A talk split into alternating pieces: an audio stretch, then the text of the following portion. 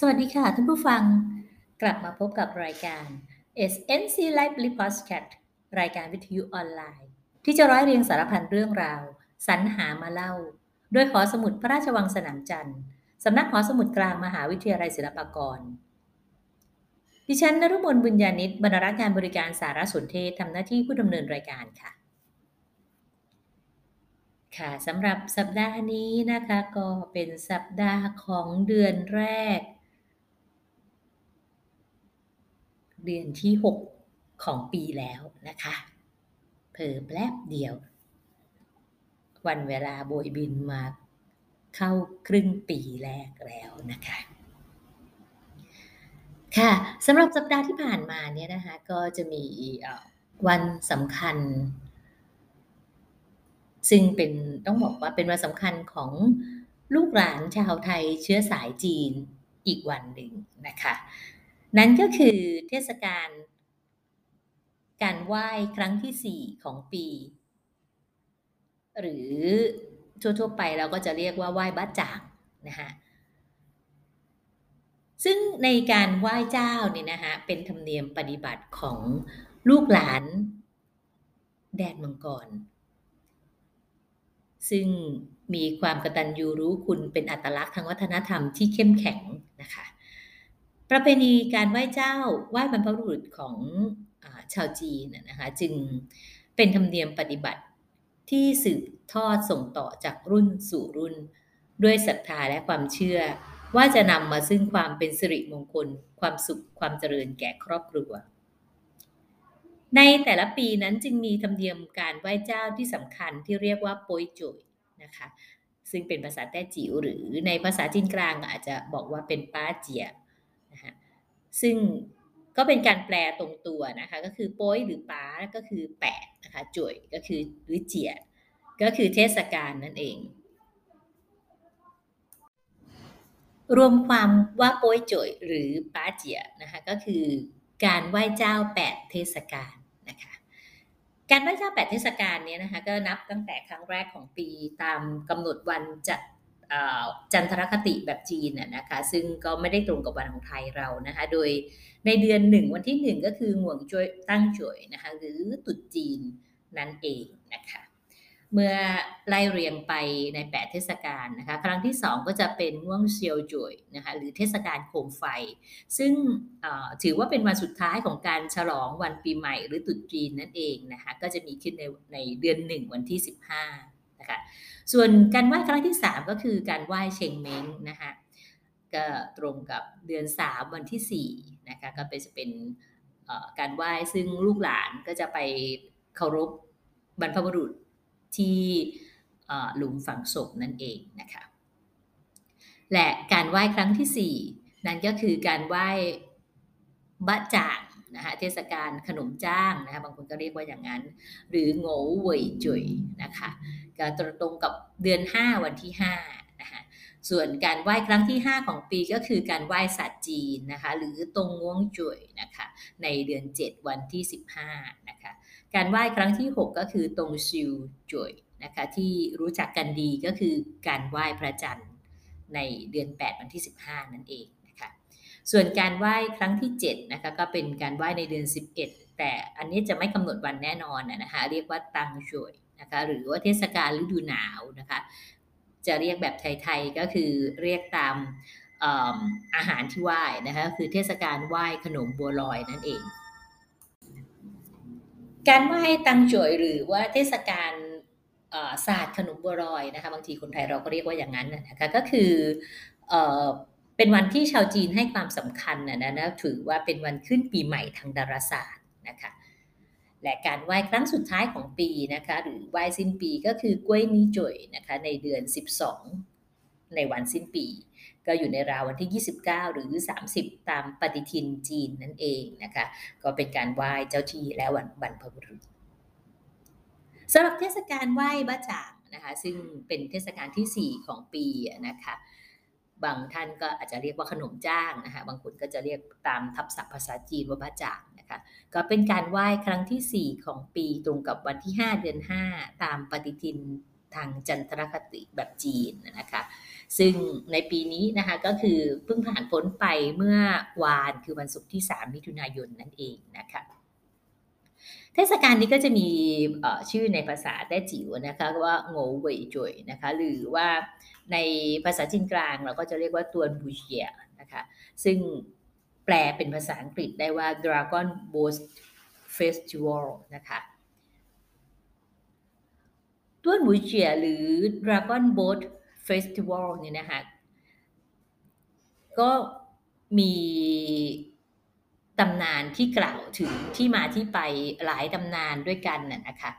ตำนานแรกก็จะกล่าวถึงการผูกเล่าประวัติความเป็นมา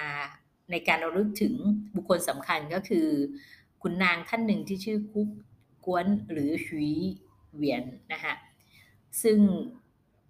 คุณนางท่านนี้เป็นกวีผู้รักชาตินะคะก็มีเรื่องเล่าว่าคุณนางสมัยชุนชิวท่านเนี้ยนะคะมีเชื้อสายกษัตริย์ ผู้ปกครองแคว้นฉูนะคะเป็นขุนนางที่มีความจงรักภักดีในยุคของชูไวอองนะคะเป็นผู้รักษาผลประโยชน์ของแผ่นดินช่วยกษัตริย์ต่อต้านแคว้นฉิน เขาทำงานอย่างซื่อตรงเป็นที่โปรดปรานเป็นอันมากนะคะจึงทำให้ถูกเหล่าขุนนางกังฉินที่ต่างไม่ชอบใจนะคะพยายามใส่ร้ายป้ายสี เขาจึงรู้สึกกระทบกระเทือน ระทมใจมากนะฮะก็ได้แต่งกรอนขึ้นเพื่อเป็นการคลายความทุกข์บทกวีที่เป็นที่รู้จักของเขาคือหลี่เซานะคะหลี่เซาก็หมายถึงความเศร้าโศกหรือแล้ว ต่อมาเมื่อสิ้นชิวหวายอ๋องนะคะกษัตริย์องค์ใหม่ก็ขึ้นครองราชและหลงเชื่อคำยุยงของขุนนางกังฉิน เขาจึงถูกในประเทศออกจากแคว้นชูรอนแรมไป เขามีความเศร้าโศกเสียใจมากนะฮะ สุดท้ายก็ได้ไปปลิดชีพตัวเองด้วยการกระโดดน้ำตายในวันขึ้นห้าค่ำเดือนห้านะคะ และเมื่อชาวบ้านรู้ข่าวการตายของขุนนางที่พวกเขารักนะฮะด้วยความอาลัย ก็จึงพากันล่องเรือออกไปตามหาศพของเขา และโดยได้เตรียมข้าวปลาอาหารไปโปรยลงในแม่น้ำเพื่อล่อให้สัตว์น้ำมากินจะได้ไม่กัดกินซากศพของเขานะคะ และทุกๆปีเมื่อครบรอบวันตาย ชาวบ้านก็ยังคงนำอาหารไปโปรยลงแม่น้ำหลังจากผ่านไปสองปีนะคะชาวบ้านก็ฝันว่าคุณนายผีเวียนนั้นมาขอบคุณที่พวกเขานำอาหารไปโปรยเส้นไหว้ แต่อาหารเหล่านั้นก็ได้ถูกสัตว์น้ำกัดกินเสียหมด เขาจึงได้แนะนำให้ชาวบ้านนั้นห่ออาหารด้วยใบไผ่หรือใบจาก ก่อนที่จะนำไปโปรยลงน้ำเพื่อสัตว์น้ำจะได้ไม่มากินนะคะปีต่อมาชาวบ้านก็ทำตามที่เขาแนะนำแต่แล้วเขาก็มาฝันชาวบ้านอีกนะคะว่าออของกินนั้นแม้จะกินได้เยอะขึ้น แต่ก็ยังถูกสัตว์น้ำแย่งไปกินอยู่ดีนะคะชาวบ้านด้วยความที่อยากจะให้เขาได้กินอาหารอย่างอิ่มหนำสำราญนะคะ ก็จึง รับคำแนะนำอีกครั้งหนึ่งว่า ให้ชาวบ้านนั้นตกแต่งเรือเป็นรูปมังกร เวลาที่จะนำอาหารไปโยนลงในแม่น้ำเพราะเมื่อสัตว์น้ำต่างๆ เห็นก็จะไม่กล้าเข้ามากิน ด้วยนึกว่าเป็นเครื่องเส้นของพญามังกร จึงเกิดเป็นประเพณีการแข่งเรือมังกรขึ้นนะคะรวมทั้งประเพณีการไหว้ขนมจางด้วยนะคะ ส่วนตำนานที่สองนะคะก็ยังคงอยู่ในสมัยชุนชิวนะคะได้กล่าวถึงชายคนหนึ่งชื่ออูจูซีนะคะเป็นคนรัชชูพ่อและพี่น้องของเขาะนะคะถูกกษัตริย์รัชชูฆ่าตาย เขาจึงโกรธแค้น ก็ได้แปลพักไปช่วยกษัตริย์แคว้นอูซึ่งเป็นคู่รักคู่แค้นกับแคว้นฉูนะคะ และด้วยความโกรธแค้นรุนแรงส่วนตัวของเขาอะนะฮะจึงทำให้ผมของเขานั้นกลายเป็นสีขาวไปทั้งศีรษะในช่วงเวลาเพียงค่ำคืนเขานั้นได้ทุ่มเทช่วยให้แคว้นอู มีความแข็งแกร่ง จนกระทั่งได้แก้แค้นกษัตริย์รัชฉูสำเร็จ แต่หลังจากสิ้นสมัยกษัตริย์ที่เขารับใช้อยู่นะฮะกษัตริย์องค์ใหม่ขึ้นมาครองราชก็กลับมีความเห็นไม่ลงรอยกัน ในที่สุดกษัตริย์องค์นั้นก็ได้ประทานกระบี่ให้เขาปิดชีพตนเอง แต่ก่อนที่เขาจะตายเขาก็ได้กล่าวคำสาปแช่ง ให้แคว้นอูต้องถูกแคว้นเย่ทำลายในอนาคตทำให้อูอ๋องฟูชัยโกรธมาก หลังจากที่อูชือซีตาย จึงได้นำศพของเขานั้นห่อด้วยหนังสัตว์ไปโยนทิ้งในแม่น้ำในวันขึ้นห้าค่ำเดือนห้านะคะก็จึงเป็นที่มาของการรำลึกถึงเขาในวันนี้ ส่วนตำนานสุดท้ายนะคะก็ได้กล่าวถึงหญิงสาวผู้มีความกตัญญูนะเธอมีอายุ 14 ปี ชื่อว่าเฉาเอ๋อสมัยฮั่นตะวันออกนะคะพ่อของเธอนั้นได้ตกแม่น้ำเสียชีวิตไปนะคะแต่หาศพยังไงก็ไม่พบ จนเวลาผ่านไปร้ายวันนะคะหญิงสาวนี้ก็ยังคงร้องไห้กร่ำครวญอยู่ริมแม่น้ำกระทั่งถึงวันที่ 17 ที่พ่อเธอหายไปตรงกับวันที่ 5 เดือน5นะคะ เธอก็ได้กระโดดน้ำตายตามพ่อไป จึงมีการรำลึกถึงความกตัญญูของเธอในวันนี้นะคะแล้วก็ได้นำชื่อของเธอนั้นมาตั้งเป็นชื่อสถานที่ต่างๆนะคะว่าจะเป็นวัดหมู่บ้านหรือชื่อแม่น้ำก็ตามในส่วนของเรื่องราวเทศกาลวันไหว้บ้าจ่างเนี่ยนะคะซึ่งเป็นเทศกาลที่สืบทอดภูมิปัญญาของชาวจีนจากบรรพบุรุษถึงปัจจุบันนะคะ เว็บไซต์ไทย PhD in China นะคะซึ่งมีผู้ที่ใช้นามปากกาว่าผู้ท่องไปในยุทธภพนะคะก็ได้มีการเขียนได้เรียบเรียงขึ้นนะคะมีข้อมูลที่น่าสนใจนอกเหนือไปจากเรื่องราวของชีเวียนนะคะซึ่งตามตำนานแรกดังที่กล่าวไปแล้วนะคะก็เป็นตำนานที่ผู้คนมาจะกล่าวถึงพูดถึงว่าเป็นที่มาของเทศกาลไหว้บะจางนะคะ ส่วนเทศเรื่องราวของผู้ที่ใช้นามปากกาว่าผู้ท่องไปในยุทธภพเนี่ยนะคะก็ได้กล่าวว่า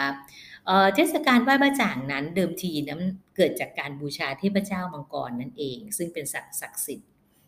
ที่เคารพบูชาของชาวไปเย กลุ่มชนที่อาศัยอยู่ในพื้นที่รุ่มแม่น้ำยางซีเกียง ตั้งแต่ช่วงกลางลงไปยังตอนใต้ ชาวไปเยนั้นมีการสักตัวด้วยรูปมังกร เพื่อเป็นสัญลักษณ์ว่า ตนนั้นคือลูกหลานมังกร พวกเขาใช้พาหนะเดินทางคือเรือที่ทำจากไม้ท่อนเดียว ในอดีตจึงมีการจัดแข่งพายเรือมังกรเพื่อเป็นการเคารพบบูชาเทพเจ้ามังกรในช่วงเวลา เดือน 5 วันที่ 5 นี้นะคะโดยในการแข่งพายเรือมังกรนั้นก็จะมีการนำอาหารใส่ลงกระบอกไม้ไผ่ หรือห่อด้วยใบไม้แล้วโยนลงน้ำ เพื่อแสดงความเคารพต่อเทพเจ้ามังกรให้ปกป้องคุ้มครองลูกหลาน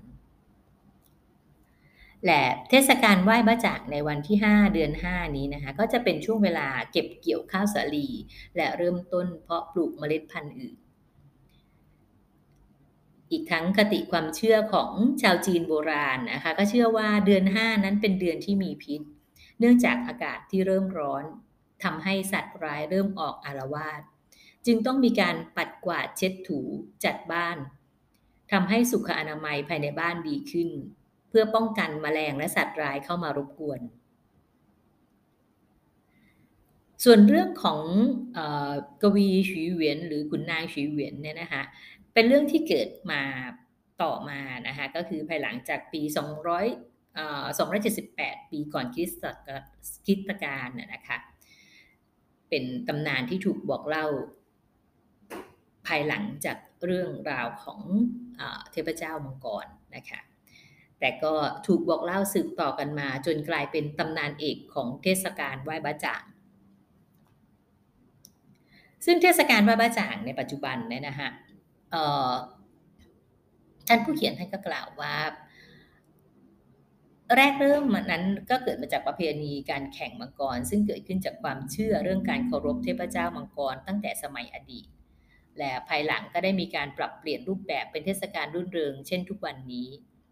เทศกาลนี้จึงมีชื่อเรียกแตกต่างกันไปตามพื้นที่ต่างๆนะคะและธรรมเนียมปฏิบัติในเทศกาลนี้นะคะนอกจากในเมืองจีนแล้วนะคะก็ยังพบในญี่ปุ่นเกาหลีแล้วก็เวียดนามด้วยนะคะในส่วนของประเทศจีน และสาธารณรัฐจีน หรือว่าไต้หวันและฮ่องกงนะคะรัฐบาลก็ได้กำหนดให้เทศกาลไหว้บาจ่างนั้น เป็นวันหยุดราชการประจำปีนะคะนับแต่ปี 2008 เป็นต้นมาและยังกำหนดให้วันขึ้น 5 ค่ำเดือน 5 นี้นะคะเป็นวันกวีจีน หรือ the Chinese Poet Day นะคะก็เนื่องมาจากกวีชีเหวียนนั่นเองนะคะ ซึ่งถือว่าเป็นกวีสำคัญคนหนึ่งของจีนนะคะ และเทศกาลนี้ยังมีประเพยังเป็นประเพณีแรกของจีนนะคะ ที่ได้รับการขึ้นทะเบียนเป็นมรดกโลกจากองค์การยูเนสโกสหประชาชาติเมื่อปี 2009 นะคะก็ได้รับการขึ้นทะเบียนด้านมรดกวัฒนธรรมที่จับต้องไม่ได้ หรือ intangible cultural heritage นะคะซึ่งหมายถึงการปฏิบัติ การเป็นตัวแทนการแสดงออกความรู้ทักษะตลอดจนเครื่องมือวัตถุสิ่งประดิษฐ์ และพื้นที่ทางวัฒนธรรม อันเป็นผลจากสิ่งเหล่านั้น ซึ่งชุมชนกลุ่มชน หรือในบางกรณีปัจเจกบุคคลยอมรับว่าเป็นส่วนหนึ่งของมรดกทางวัฒนธรรมของตน โดยมรดกทางวัฒนธรรมที่จับต้องไม่ได้นี้นะคะก็มีการถ่ายทอดจากคนรุ่นหนึ่งไปยังคนอีกรุ่นหนึ่ง เป็นสิ่งซึ่งชุมชนและกลุ่มชนสร้างขึ้นใหม่อย่างสม่ำเสมอ เพื่อตอบสนองต่อสภาพแวดล้อมของตน เป็นปฏิสัมพันธ์ของพวกเขาที่มีต่อธรรมชาติและประวัติศาสตร์ของตน และทำให้คนเหล่านั้นเกิดความรู้สึกมีอัตลักษณ์ และความต่อเนื่อง ก่อให้เกิดความเคารพต่อความหลากหลาย ทางวัฒนธรรม และการคิดสร้างสรรค์ของมนุษย์นะคะก็ความยิ่งใหญ่ของเทศกาลไหว้บระจักในสากลหรือในถิ่น ต้องบอกว่าถิ่นที่มา ของของเทศกาลน่ะนะคะก็ถือว่ายิ่งใหญ่ทีเดียวนะคะ จนกระทั่งได้รับการประกาศขึ้นเป็นมรดกทางวัฒนธรรมที่จับต้องไม่ได้จากองค์การยูเนสโกนะคะสำหรับกิจกรรมและประเพณีต่างๆที่ได้ทำกันในวันเทศกาลไหว้บ้าจ่างนะคะ ก็จะมีในเรื่องของการดูแข่งเรือมังกร การกินบ้าจ่าง การแขวนหญ้าไอ้เฉาหรือฉางพูหรือว่าการดื่มเหล้ายานะคะในส่วนของบ้าจ่างนะคะเป็นสิ่งที่ขาดไม่ได้ในเทศกาลนี้นะคะบ้าจ่างนั้นก็เป็นอาหารซึ่งจัดเป็นพระเอกของงานนะคะเป็นภูมิปัญญาท้องถิ่นอย่างหนึ่งเกี่ยวกับการถนอมอาหารให้เก็บไว้ทานได้นาน ในช่วงที่อากาศเริ่มอุ่น ก็คือการนำข้าวเหนียวมาห่อใส่ใบไผ่และนำไปต้ม และในส่วนของไส้บ้าจ่างนั้นนะคะ ต้องบอกว่าปัจจุบันก็มีสูตรเฉพาะของแต่ละพื้นที่ในประเทศจีนค่อนข้างหลากหลาย แม้กระทั่งในไทยของเราเองนะคะก็เช่นเดียวกันนะคะแต่โดยทั่วไปแล้วพื้นที่จีนทางตอนเหนือก็นิยมทำไส้ถั่วแดงหรือพุทราแดงค่อนข้างมากนะคะส่วนทางใต้จะเน้นไส้หลากหลายทั้งเนื้อทั้งไข่เห็ด แปะกล้วยนะคะ และก็อื่นๆ จัดเต็มกันไปตามสูตรของแต่ละพื้นที่ แต่สิ่งหนึ่งที่มีเอกลักษณ์ร่วมกันของบ้าจ่างก็คือ รูปทรงสามเหลี่ยมนั่นเองนะคะและที่ต้องเป็นทรงสามเหลี่ยมนั้นก็เพราะว่ามีลักษณะคล้ายเขาวัว ประชาชนจึงใช้แทนวัวซึ่งเป็นของอย่างหนึ่งในการเส้นไหว้นั่นเอง นอกจากในเรื่องของบะจ่างแล้วนะคะ ประเพณีที่ทำกันในเทศกาลนี้นะคะก็มีการดื่มเหล้ายาผสมกรรมฐาน